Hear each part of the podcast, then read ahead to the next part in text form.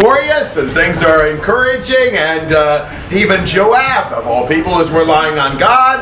And so uh, you know it's just uh, really a positive thing. And you would think that we're kind of set up for the glory years of david aren't we? You know he's just been trusting in god and, and god's been blessing him and, and uh, so forth. And so uh, we come to chapter 11 we're perhaps not really expecting what we're going to see. I think we'll go ahead and read a little bit here and, and uh, wow we come to chapter 11 and there's just so much to talk about there's so much to think about you know this chapter and yet i think there's there's just no end almost to the things we can really meditate on certainly we need this for ourselves so chapter 11 would somebody read the first five verses It happened in the spring of, of the year when the time of the kings go out to battle, that David sent Joab and his servants with him, and all of Israel.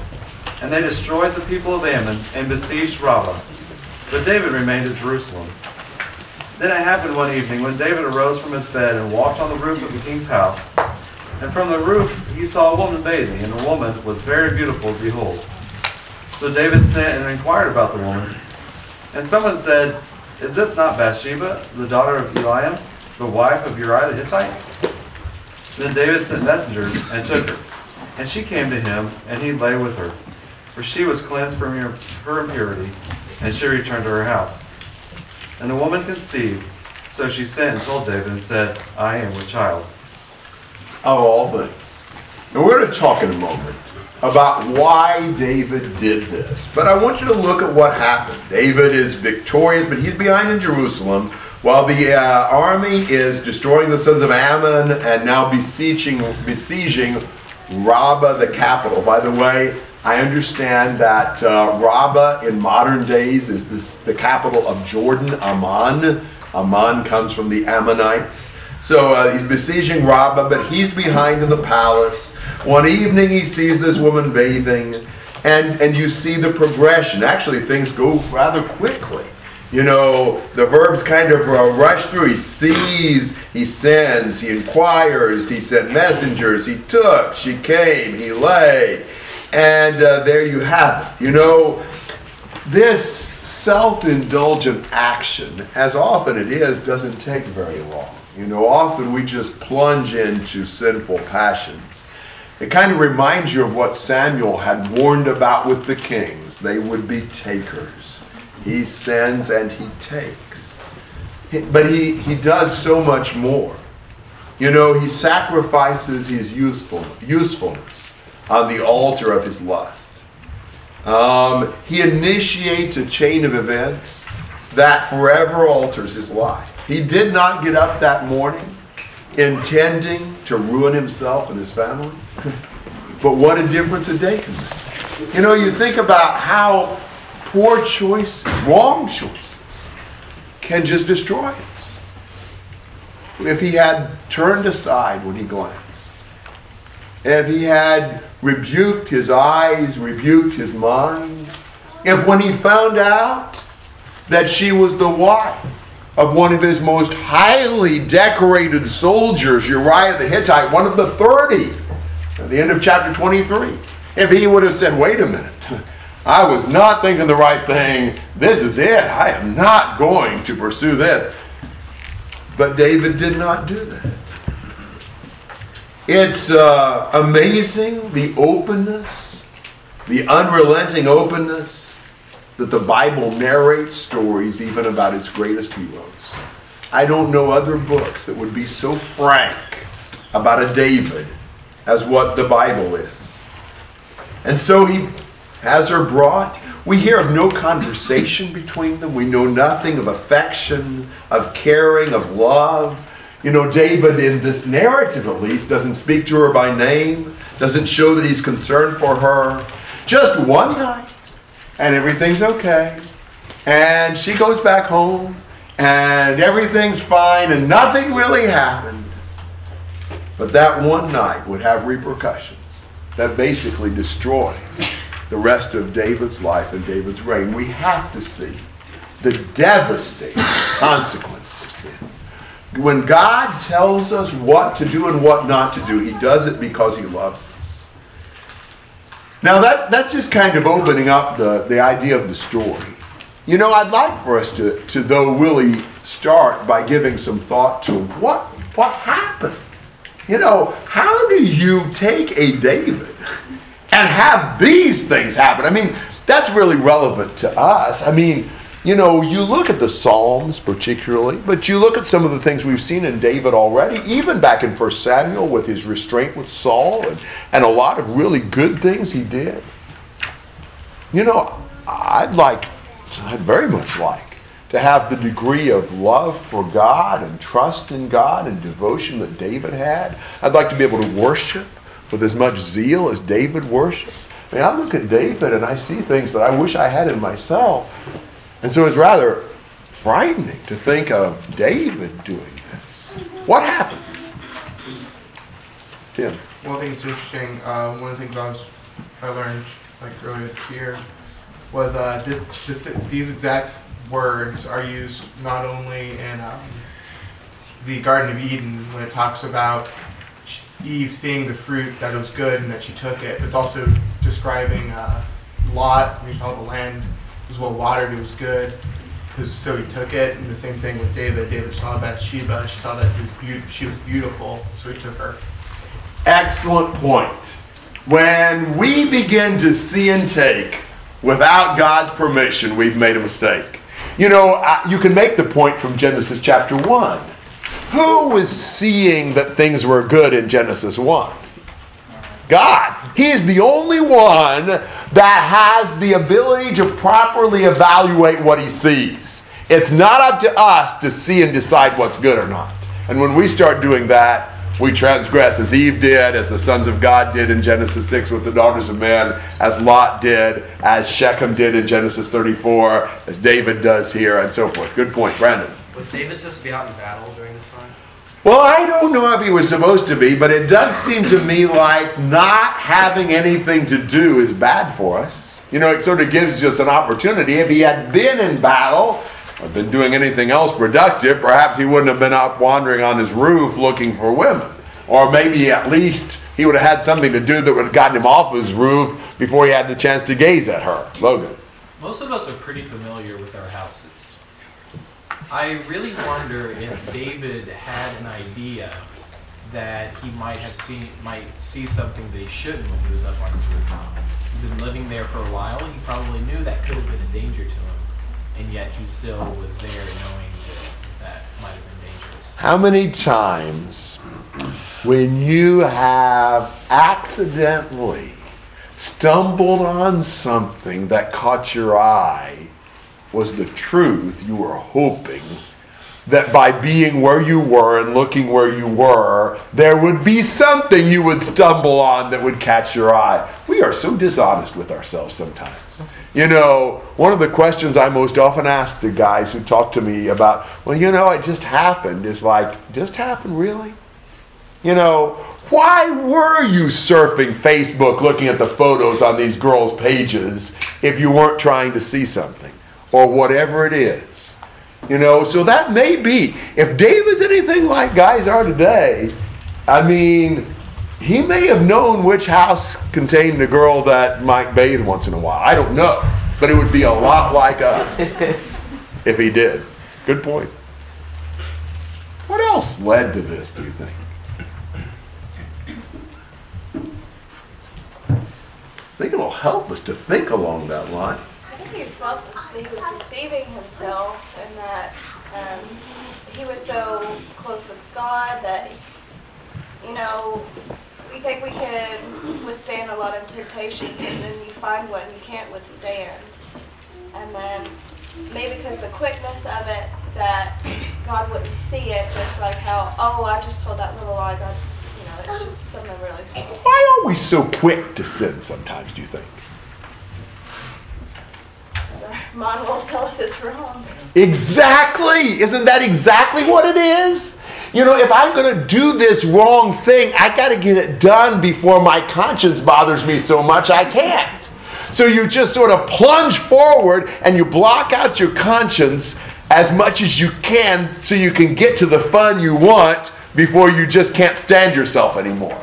Isn't that what we do? I mean, sometimes if we just stopped and prayed for five minutes, honestly. We couldn't do it. Jason. Yeah, but it seems from verse 3 he had the time. You know, he had the time to actually send and, and to inquire about her. And then he was actually told, hey, this is Uriah's wife.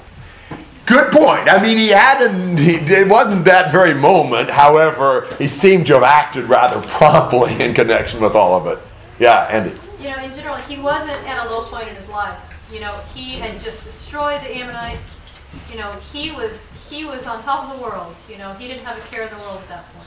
We are more vulnerable when we are successful than when things are going badly. I think that's exactly right. An environment of constant victory almost tends to create moral weakness, almost makes us think that, well, anything we want's okay. You know, Satan's most effective when we're comfortable and successful. I, I think that's very true. And uh, we need to think about that. You know, how are things going for us? When they're going really well, we're probably more vulnerable. Kimberly? This just goes to show that like even strong Christians have ability to fall. Amen. It does. Terry. You know, we can't take a day off when we want out to fight for the Lord. We, we do take that day off and we think, well, let someone else do it, bad things happen. You're exactly right, Chad. Well, An- Andy talked about all his victories. He wasn't finding contentment in that. There was a lack of contentment in his life, and he kept seeking to fill it in some way. He thought that this would help, and but it just created more discontent. Perhaps victories will never give us contentment, only really being satisfied in the Lord will. And he seems like he wasn't at this point. Good point, Seth. Reminds me of David's own words at the beginning of this book. How have the mighty, how have the mighty fallen? That's a good point. Yeah. Logan? Maybe his polygamous lifestyle set him up for this sort of need. Yeah, you know, you wonder about that. I mean, he's sort of given him the habit of indulging his sensual desires.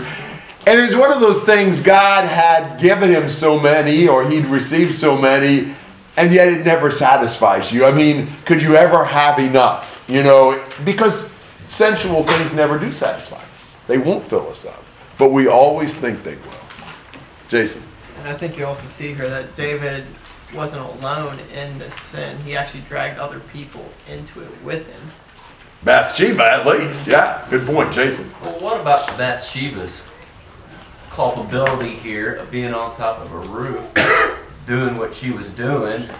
You would, you would seem to think she knew where she was at and that others could view her. Yeah, it's a possibility. We know so little about her, but again, by analogy of today, there are certainly times when these innocent uh, victims are not so innocent. I mean, you know, depending on what you wear and how you carry yourself and what you talk about and t- sort of thing, you can be a real stumbling block, and maybe sometimes that's what we intended to be. Yeah. I'm sorry. In my particular translation, it doesn't seem to insinuate that Bathsheba herself was on the roof, but that David could see Right. her from the roof. I agree with that. She was somewhere where David could see her from the roof. I don't know uh, where she was. So, yeah, good point. I agree with that. What else about the causes of this? Thing jump out at you? Uh, you know, he wasn't grateful for what the Lord had uh, given him already. It appears that he wasn't watching and praying. And, and, think about this. Think about the progressive nature of sin. I, I've known this quote for a long time. Sinful man first plays with the idea, then stops to investigate, then stays to enjoy. Isn't that the way sin creeps up on us? And after all, it's only one night. You know, we often will succumb to that one. But one night can be our undoing. And more than that, it's against God's will. You know, and then there's the fateful words she sends to tell David, I am pregnant. Those are the only words we hear from Bathsheba in this whole story. You know, there are obviously anatomically times when David could have had Bathsheba for a night and she wouldn't have got pregnant. And we understand that ultimately the Lord is in control of those things, of all things. He had to take her the night that she that the child was conceived in her. You wonder what a, what rotten luck, you know, you might think. I mean, and that happens in our day and time. You know, we we thought it wasn't the right moment, and yet it was. You know, you've heard of those things, you've thought about those things. But I wonder how much the Lord had his hand in that. I wonder if God didn't cause her conception to try to wake David up. They didn't respond very well in verse 4. After he lay with her, when she had purified herself from her uncleanness, she returned to her house. It's like they're not dealing with this. They didn't humble themselves and confess, they didn't repent. They didn't turn back to God. Sometimes, if we escape with no consequences, it's like it really didn't happen to us. And sometimes the Lord has to, uh, you know, give us a, you know, tap on the noggin to wake us up and to say, wait a minute. And this should have been that. You know, this should have really awakened David. It does not seem to. It just set him up for emergency cover up measures. Uh, but, but think about it. I am pregnant. What a simple message. No demands, no threats, no anything. But wow, what a blow to everything David was trying to do. Thoughts and comments on these first five verses? Dave. the contrast between what David does here and with Joseph when he's pursued by Potiphar's wife. Joseph said, I can't sin against God. And here David doesn't realize he's sinning against God. One flees and the other chases. Yeah, it's a good point. Good contrast. Yeah. All right, well, let's look at a little bit more of this. Uh, some of the uh, cover up efforts. Um, 6 through 11.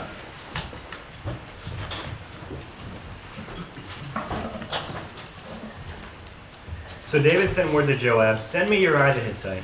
And Joab sent your Uriah to David. When Uriah came to him, David asked how Joab was doing and how the people were doing and how the war was going. Then David said to Uriah, Go down to your house and wash your feet. And Uriah went out of the king's house, and there followed him, and there followed him a present from the king. But Uriah slept at the door of the king's house with all the servants of his lord, and did not go down to his house. When they told David Uriah did not go down to his house, David said to Uriah, Have you not come from a journey? Why did you not go down to your house? Uriah said to David, The ark and Israel and Judah dwell in booths, and my lord Joab and the servants of my lord are camping in the open, open field. Shall I then go to my house to eat and drink and to lie with my wife? As you live and as your soul lives, I will not do this thing. Now, you understand that this is step one of cover up. Why is David trying to cover this up?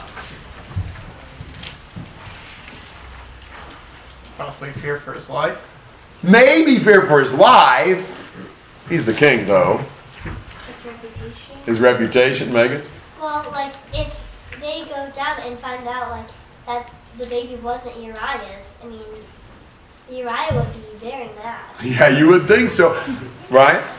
Kind of seems to me like um, David may be a little jittery the whole time because when Nathan later says, "You are the man that did this," he's repentant because I, I think he knows the whole time that he's been wrong.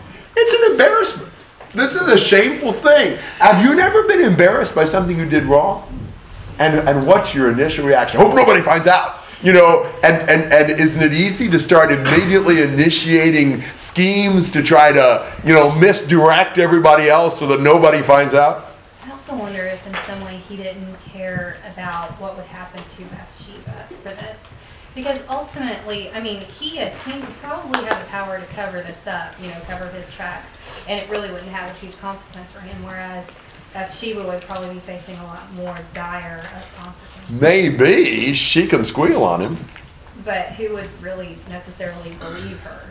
Maybe. Yeah, that's true. It may be, but I think, you know, sometimes it doesn't even matter how unlikely it is we'll be detected. We become paranoid about that. Certainly David is. Josh?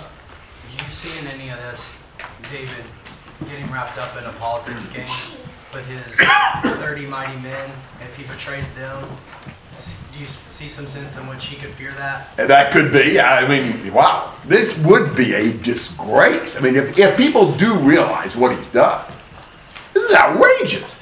Takes one of his best soldiers' wives while he's out there on the battle fighting for him. I mean, that is pretty low. You know, I suspect we'd even struggle with that if a politician did that. We allow a lot of things. But I think this is a pretty, uh, pretty bad thing. Do you see what David does here? Probably the opposite of what we would have tried to do. Send me Uriah the Hittite, he sends Joab. He's a brave man. You know, the last man, the last person I'd want to be in Jerusalem at this moment would be Uriah. He hasn't called back, but he's got this scheme. You know, he's got this idea. And uh, his idea is, you know, he's going to send him down to Bathsheba, and uh, then, you know, everybody will think the child is Uriah's. You know, everything will be fine. You know, it won't be any big deal. And, uh, wow, what happened that messed up this plan? He refused. He won't go down to his house. Why won't he? He's loyal. Respect to the king. Yes, and, to his fellow soldiers who are on the battlefront, they aren't going to be able to uh, spend the night with their wife. He won't. What's the pretense on which David is sent for Uriah to come back? How are things going? Yes, he's delivering the uh, report of the battle. He's he's he's uh, getting debriefed from a man in the field, and and that David keeps up that that act. You know, he uh, asks in verse seven concerning the welfare of Joab and the people and the state of the war. It's interesting. We don't know what Uriah answered. I bet you anything David didn't know what Uriah answered. it didn't matter to him at all. You know, he's just trying to give an impression here. He's not really caring what's going on with the battle. But isn't that, how, how many times have you done that? You know, you're trying to cover something up, so you have to make it look good. So you have to, you know, try to insinuate that this is, and so that means you have to do that, that you have to say that. It gets to be really complicated. And, and someone has written, and I think this is a good uh, statement sin is like quicksand.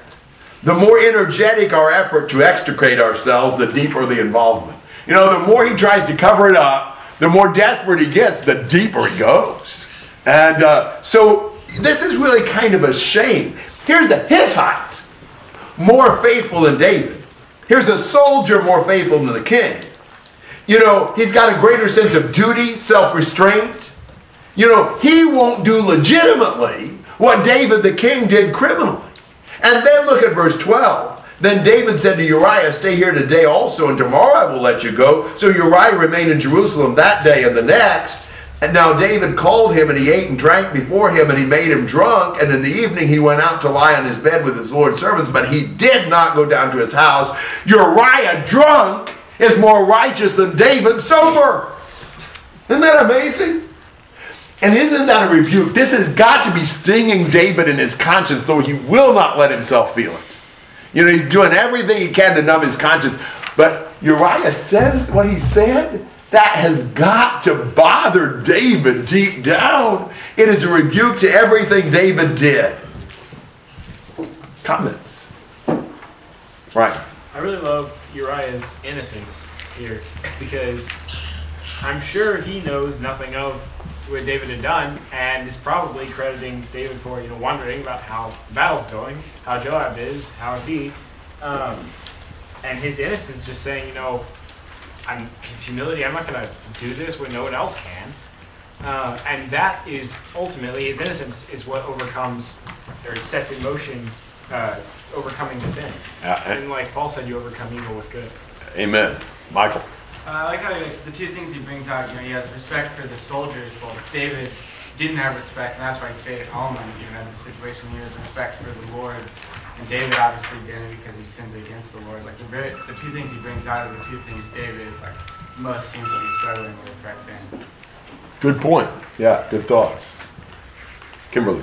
Um, sin leads like to more sin if you're trying to like cover it up, and that's what he's dealing with right now because he's trying to cover it up. So he's like make, committing more sins, you know, against God. Yeah, it gets worse and worse. Dan. Um, what a shame when people who are not God's people act more moral uh, than uh, than God's people individually. Yeah, here Uriah was a Hittite, wasn't even a Jew. That's a shame. It really is. Terry. Through the whole story, there's never a thought or mention of God until you get in the chapter and then it God's seeing everything. Uh, you know, when we go into that cover up mode, we're not thinking about God. And how many sinful periods do we have where we don't really pray? We might say a prayer or two, but we don't pray. We don't read the Bible. We don't really let ourselves think very deeply. We just keep busy. We keep noise on so we don't have to really face ourselves. Now, you know, we get to the point where we won't even admit that. But the truth is, we know it deep down is what we're doing. I mean, David is such a classic example because he looks like me. Other thoughts? Seth? Um, we know that David was struggling and there's he just felt terrible, but already because of what we see in Psalm 32, how he was groaning within himself, how he was in torment, how how and uh, when he just completely covered everything up in Psalm 32, verse 3. When I kept silent about my sin, my body wasted away through my groanings all day long. For day and night your hand was heavy upon me. My vitality was drained away as with fever heat of summer. Um, we, we see this is taking its toll on David, though he's trying to give the facade, the, the appearance that nothing is wrong. And that's when, when we try to hide our, side, our sin from God and, and even other people around us, and we don't confess our sins to one another, uh, it makes everything worse. Excellent point. That's a great passage. Psalm 32 is so helpful. And, you know, I'm okay. Everything's fine. I feel great. You know, and all the while he's dying on the inside. Yeah. Jason. It's just very ironic that David's trying to make make sure no no person ever hears about this. But look who all knows now. yeah, it didn't work very well, did it? All of history. Yeah. Uh, Another thing I noticed in my notes, look at verse 11, the middle part. Uriah speaking to David, Shall I then go to my house to eat and drink and to lie with my wife? Ouch. you know, some of those things you just think, God, how could God have orchestrated this better to really prick David's conscience? So many things God is doing to try to bring David to his senses, and he refuses. Yes. And also, he mentions that the ark is is wood bone, Yes. and he's not even a Jew. Yeah, he's concerned about God even though you wouldn't think he would be. Ryan. And you know, some people compare you know David to other people in the Bible and say you know, David is this great person, but at this moment, I think it's appropriate to compare David to the Pharisees, who Jesus said were whitewashed tombs, you know, beautiful on the outside, covering up their sin, but then wicked and rotting on the inside. Good comment. The Eric. fact though that the Bible can, that God still considers him a man after God's own heart, and there are so many similarities that I have to what you know to the sins that the way that he's thinking about everything. It's just amazing that God can still consider somebody like that someone who's after his own heart. Yeah, I don't know if I hear us say that all the time. I'm not sure if that's the best way to uh, speak of that. David clearly was a man that was after God's own heart that God chose. I mean, Acts 13 uses that in 22. After he'd removed him, he raised up David to be their king, concerning whom he also testified and said, I have found David, the son of Jesse, a man after my heart, who will do all my will. But I don't know that we ought to call David a man after God's own heart at this moment. No, I agree. So he had been. I'm not so sure he still is. But then even in second, first and second Kings, David is always the example of the king that did what was right. Yes, good point. Sometimes saying, except for the incident. Yeah. But yes, he certainly showed that in his return. His repentance and return were godly and were exemplary. Yeah. So good points. Every time I, uh, every time I read the account of David and Bathsheba, I think of Proverbs seven, in uh, verse 22, when it says, "Immediately he went after her, as an ox goes to the slaughter, or as a fool to the correction of the stocks, uh, costing him his life." David's a great example, almost a portrait of Proverbs 7 and some of those chapters. Good point. Well remembered. Uh, in connection to what we were saying about David being man after God's own heart, you know, I would, I'd always kind of connected that with uh, forgiveness and how, you know, even after sinning, you know, David is still able to show that side of him again. But I think it's also important to to not be to use this to not become complacent because David was a man after God's own heart when he was chosen, and yet at this point he's acting as a wicked man, even that leads to murder. And I can't think just because I've been good or been strong in the past, that that's still going to be the case. Excellent point. And we can't rest on our past. We can't see ourselves. I won't be tempted. I'm not vulnerable. I'm exempt. You know, he who thinks he stands, take heed lest he fall. I mean, this is a very powerful, you know, searching demonstration of that. And if that doesn't touch every one of us, I don't care how strong we think we are. I thought David was strong. Yeah. And I mean, I personally am the type of person who, when I sin, I kind of, you know, magnify it. I'm like, oh, I've done this horrible, horrible thing. How could God ever forgive me for this kind of thing? But then I take hope from stories like this, where, you know, I mean, David, he had done, you know, something that even in this day and age we would consider to be horrible. I mean, genuinely horrible, and yet God still was able to forgive him, and David, David was able to uh, get repentance and move on. And I mean, I find great strength in that. Amen. Personally. Very good point. Tyler? I think also maybe, uh, even though we see how far he gets away from God at this point, we see, we're going to see very quickly the great opportunity he has to return as well. Um, I don't know if that should give us hope. Amen. Yeah. Patrick? No. Beto? Yeah, many people know uh, David, like not not Christians, but like outside people know David because of David and Goliath. But then the second thing that they know David for is David and Bathsheba. And it's interesting that that makes an impact on them more than David and Goliath. So when we see that, we, we, we need to realize that as light of the world, we really need to watch what we do because we don't know the great impact we might have on other people. Just like David did. I mean, he would have never foreseen that all the things that he's doing are going to impact people to go away from God at this point. And we might not see it in the future. But we need to realize that the way we behave is, is very important, not just for us, but for other people in, in order to glorify God. Amen. Andy? Um, I was kind of struck by the, all the different opportunities that David actually had to fess up, to, to come to terms with his sin. Um, God, when we're in sin, God presents us with many opportunities to, to, you know, it seems like time and time again, to own up to our sin and to confess and to make right of our sin. I agree. And sometimes God starts with small things, less consequences. if we're more sensitive, we'll correct ourselves then and there'll be fewer consequences. Eventually, he throws the book at David. It's all David would, would listen to. But a very good point. Clint. I think it's Proverbs 7. I know we've kind of mentioned already, but I just want to draw this out a little bit more. But in Proverbs 7, it talks about uh, that the seductive woman and many strong men are slain by her. And there's three particularly strong individuals in the Bible that I can think of that all have something in common. Think about the strongest man in the Bible, Samson, the wisest man in the Bible, Solomon, besides Jesus, and then the greatest king in the Bible, David. And they all struggle with the same thing, their, their lust for women. Very sobering realities, good lessons for us. So look at what he does from here. It gets worse, as we know. Um, 14 to 21.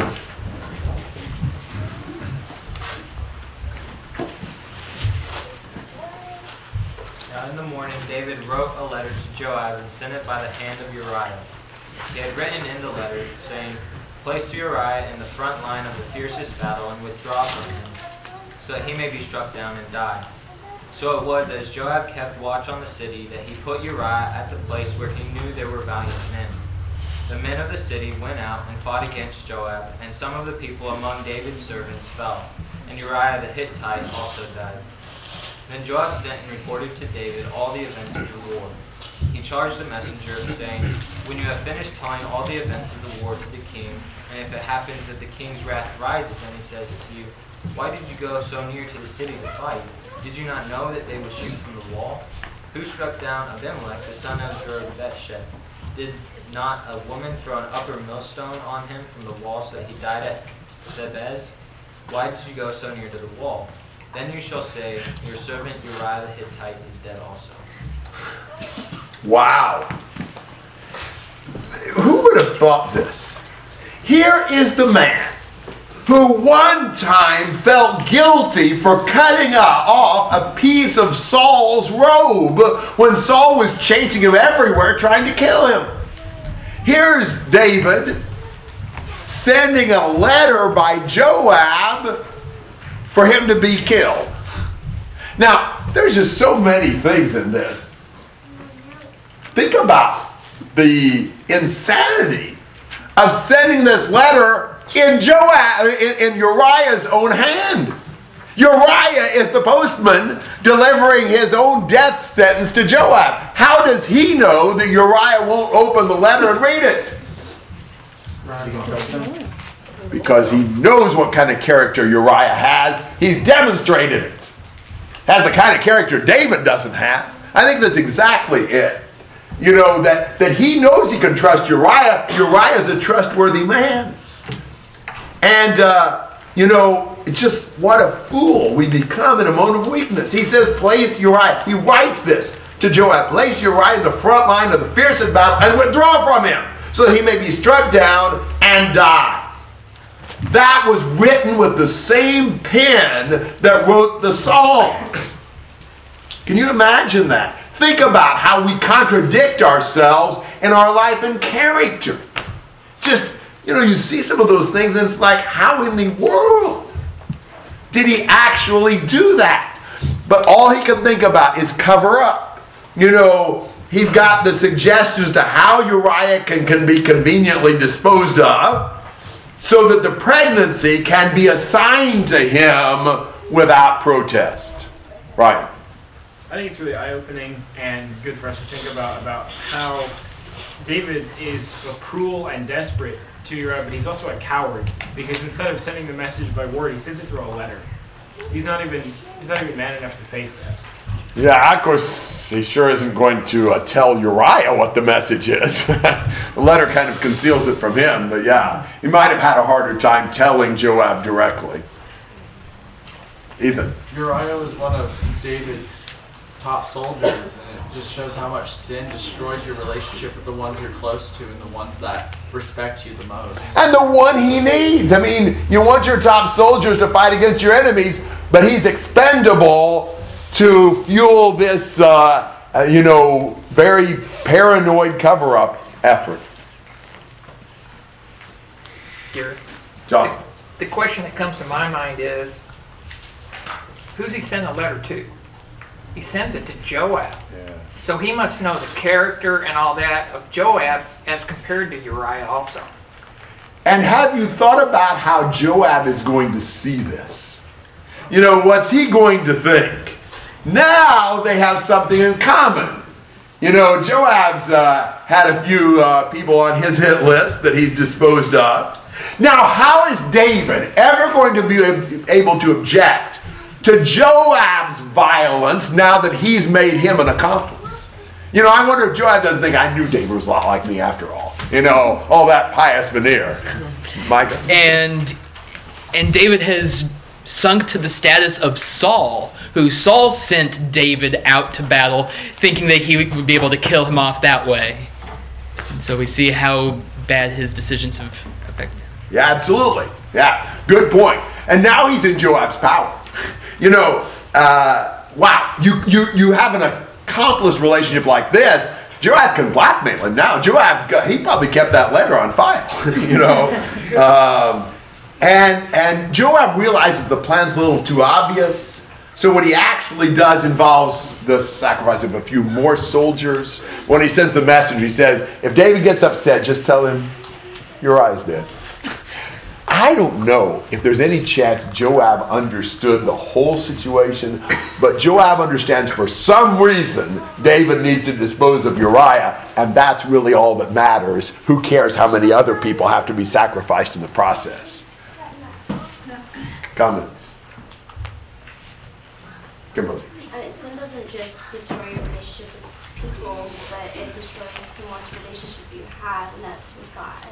Amen. And it does here. Wow. Tyler. I think it's kind of amazing how he continues to trust Joab. Joab came to him back in chapter 3 under not the best of circumstances even, and there's been some odd things that happened to him since then, so it's kind of amazing that he's let that relationship persist and grow even in the midst of everything happening. It is, but at the moment, that's a handy thing. Who better to have as hitman than Joab? I mean, he's clearly shown himself to be of a character who will do this kind of thing. Yes. It's probably obvious, but you know, going back off when Uriah was at the wall or wherever he was when he got killed, think of all these other men that died as well. So David not only killed Uriah, he killed all these other men because they abandoned them. Absolutely. Yeah, absolutely. Other thoughts? De- Deb. Um, I think it's interesting that David uh, wouldn't wake up in the morning to uh, do his business in the beginning of the chapter, but he'll wake up early in the morning to write this letter to Joab. Good point. Patrick.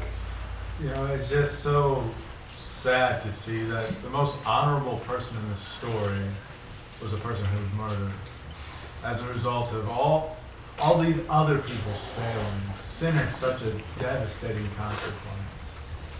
Yes, Kimberly. This um, makes me think of First Peter 5 8, chapter 5, verse 8. Like, we really need to be sober in spirit every day because Satan is like a lion. You know, he's waiting for the right time to happen. Amen. Great point. Well, let's see about the report. Penny. You know, you think about what went, the things that went through David's mind when he was trying all these different tactics to clear up what he was doing. And I'm sure at some point, I mean, he knew what the right thing was to do. But the, the consequences that he would have to suffer on this earth were just too much for him to bear. And so he was more worried about what he would suffer on this, in this life than, than what he would, you know, suffer at the hands of God. And so anytime we are more worried about earthly consequences than heavenly consequences, we will never make the right choice. Excellent point. Yeah, that's exactly right. Matt. To me, it looks like he tunnel vision this. You know, he said he not consciously trying to think that he sinned, but in a way, he's trying to get rid of the one person. He's so focused on that that he doesn't have to worry about anything else. And in the next chapter, when Nathan comes in, he's so he doesn't know it's anybody else. He's just like, who is that guy? Who is it? I don't know. It just seems that he uh, he's got blinders on. It's exactly what we do when we fall into sin. We get that. All we can think about is our mission because we sure don't want to let our conscience take over. That's exactly right. How many? T- how, are you at this moment blinding yourself? Have you got that tunnel vision where there are things that you know you need to repent of, you know you need to confess, you know you're not right, but you have continued to to close your eyes. You don't. You won't look at them. You won't see them. You'll deny it, but deep down in your heart, you know it's true. I mean, I think we all get in that situation. I certainly have been there, and uh, we need to make ourselves wake up. We need to listen to our conscience and focus on the Lord. You know, when when you get in those modes where you're trying to keep busy and keep everything going on, and you just don't have any time to pray, you don't have any time to read the Bible, you don't let yourself meditate on the Lord because you just go, I just can't do that. You guys do this. You- You know, what's going on? What's really happening in our heart? There are really things to think about. Logan. I think it's sad. Joab had just reached one of his highest spiritual moments, and right after that, he, David showed that he wasn't that spiritual minded anymore. So that probably really discouraged Joab. Absolutely. Yeah, you, you wish you could have built on, you know, Joab's reliance on God in chapter 10 instead of tearing it down with this message in chapter 11. Good point. Yeah. Look at the report in verse uh, 22. So the messenger departed and came and reported to David all that Joab had sent to him to tell. Listen how the messenger says it in verse 23. The men prevailed against us and came out against us in the field, but we pressed them as far as the entrance of the gate. Moreover, the archers shot at your servants from the wall, so some of the king's servants are dead, and your servant Uriah is also dead. Then David said to the messenger, Thus you shall say to Joab, Do not let this thing displease you, for the sword devours one as well as another. Make your battle against the city stronger and overthrow it, and so encourage him. Now, when the wife of Uriah heard that Uriah, her husband, was dead, she mourned for her husband. When the time of mourning was over, David sent and brought her to his house, and she became his wife. Then she bore him a son. But the thing that David had done was evil in the sight of the Lord. What does the messenger do here? He doesn't do it the way Joab said to. No, how does he do it differently?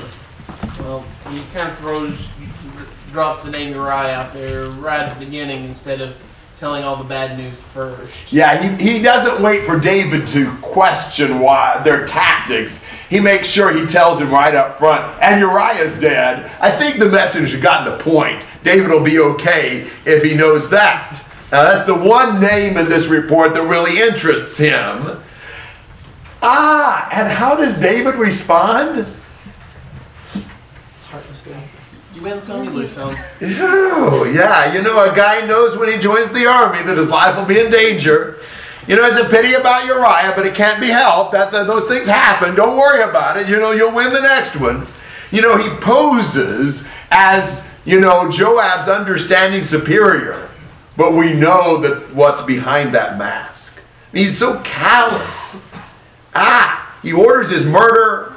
You know, he sends the order by Uriah. He's insensitive to the deaths of his soldiers, and he marries Bathsheba as soon as possible. You know, now the pregnancy can be reassigned. Just, ah, the callousness and the coldness. Just things that are shocking. You look at that and you think, no way. You know, but you've got to keep the act up. You've got to keep making it look good. When we are thinking about what people are going to think about us, instead of thinking about honesty and truth, we just do all these things. And, and man, we do it without thinking about it. It becomes second nature. Our cover up is so much a part of our character that we are always saying and doing things to fit the mask, to fit the act. Everything has to, and we'll lie about things that don't even matter just so it makes it look good. I just think it's so outrageous. David's, well, you know, that happens. You know, I understand. It's okay. Well, it's okay, right? He ordered it. Comments? Um, I'm certainly not familiar with all of the traditions uh, at that particular point in time, but do we know how long the mourning period was supposed to be? I don't know that. Does somebody know how long the morning would have been, Brian? My Bible notes in seven days, and it notes Genesis 15, verse 10, and 1 Samuel 31, 13. I don't know what those days, but Okay, yeah, it may have been times where they mourned for seven days. I don't, does anybody else know anything more definitive than that? Micah? It's interesting to note, though, that uh, she's the only one that's mourning. He who has mourned the death of Saul and Jonathan and Abner and Ishbosheth doesn't mourn this one. Yeah. And notice they don't even call her Bathsheba in the text. In verse 26, when the wife of Uriah heard, ah, wow. That's the way God sees it. Yeah, Kimberly. It just shows that we can successfully cover up our sin in front of others, but we can't fool God. Sees it. Amen. You know, think about this. Most kings wouldn't have tried to conceal it, perhaps. You know, it shows you there's some concept of righteousness, and so he, he has to cover this up. I mean, and, and one sinful act and the desire to conceal it just leads to the next, leads to the next. One fails, there, you've got to try more desperate measures, and, and sin draws you in. You know, you go one step well, once you're there, one more step. Well, once you're there, one more step. If you had to make the leap in one move, you wouldn't do it. But the devil knows exactly what he needs to get you to do. Only just one misstep. And then the guilt of that and the desire to cover it up, one more, one more, one more. The devil's really smart about how he does that. He's very strategic in that. Thoughts and comments, Seth? It reminds me of Paul's inward struggle that he describes in Romans 7 when he does the very thing that he hates. And we see that this is something that David truly hates because we know from when uh, the prophet comes to tell him about it how angry he gets at this very description of everything that David does. And then, uh, I mean, we see the in- inward struggle that we all have. Um, it's very similar to what David's going through and what Paul goes through in Romans chapter 7. Very good point. Penny. And it shows his lack of trust and faith in God.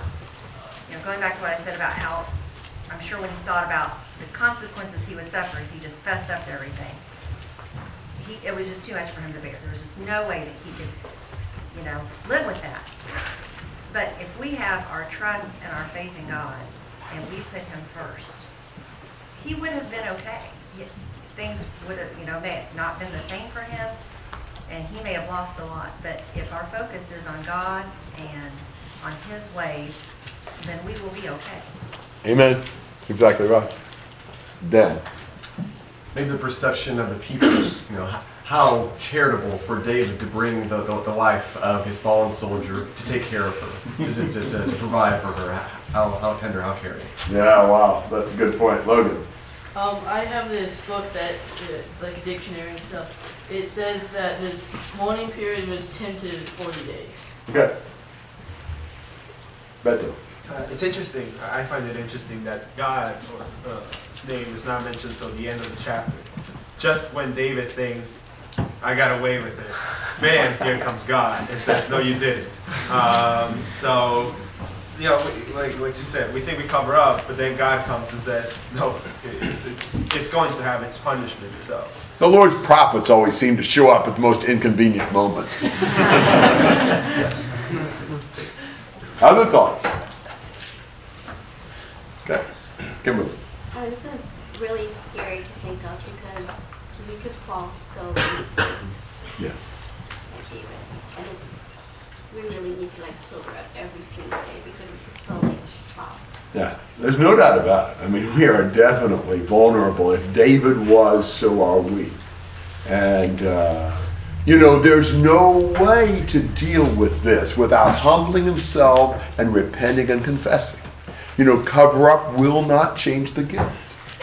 And, you know, you think about what is God doing? You know, God sends the message, I'm pregnant. That doesn't shape David. You know, he sends the message, well, I can't go down to my wife when the army's out there in battle. That doesn't stop him. He sends the message, and Uriah, Uriah, your servant, is dead also. Do you see how much the Lord is trying to shake David? How many warnings, how many words uh, to startle and to, to cause David to reflect there are. God continues to escalate things and try to wake David up and try to wake David up and try to wake David up. What will it take for the Lord to do that? Look back at Psalm 32 one second. I've always uh, really appreciated a statement here in this psalm. It's such a great psalm in so many ways. Uh, Seth read from it earlier. But in uh, verse 8, I believe God is speaking. Psalm 32 8, I will instruct you and teach you in the way which you should go. I will counsel you with my eye upon you. Do not be as the horse or as the mule, which have no understandings, whose trappings include bit and bridle to hold them in check, otherwise they will not come near to you. The idea of counseling you with my eye upon you, to me, is the idea of responding to the, to the look. You know, that, that, you know, a sensitive person, just the look, and the person ooh, should do that. Uh, but some people are stubborn and hard headed, and a look doesn't catch it. And eventually it may take a bit and bridle. You know, I mean, the fool, according to Proverbs, you just got to beat him. He's not going to listen to anything else. Words are not going to work. And, and to me, David was, was looking at David, or God was looking at David, and he was looking at David. He was looking at David, and David, I'm not, I'm not going to, and well, he finally has to send Nathan and lower the boom on him. I mean, he gives him tragic, devastating consequences because nothing else worked. All right, other comments or thoughts? Seth. Sometimes uh, in Psalm 32, verse 8, we, we know that God's eye is on us, but we're waiting for Him to blink so that in that split second we can see. but it doesn't happen. Yeah. Or that we can escape from our sins without having to humble ourselves and repent and confess. Yeah, good point. All right, very good. Good thoughts. Uh, good to be able to discuss these things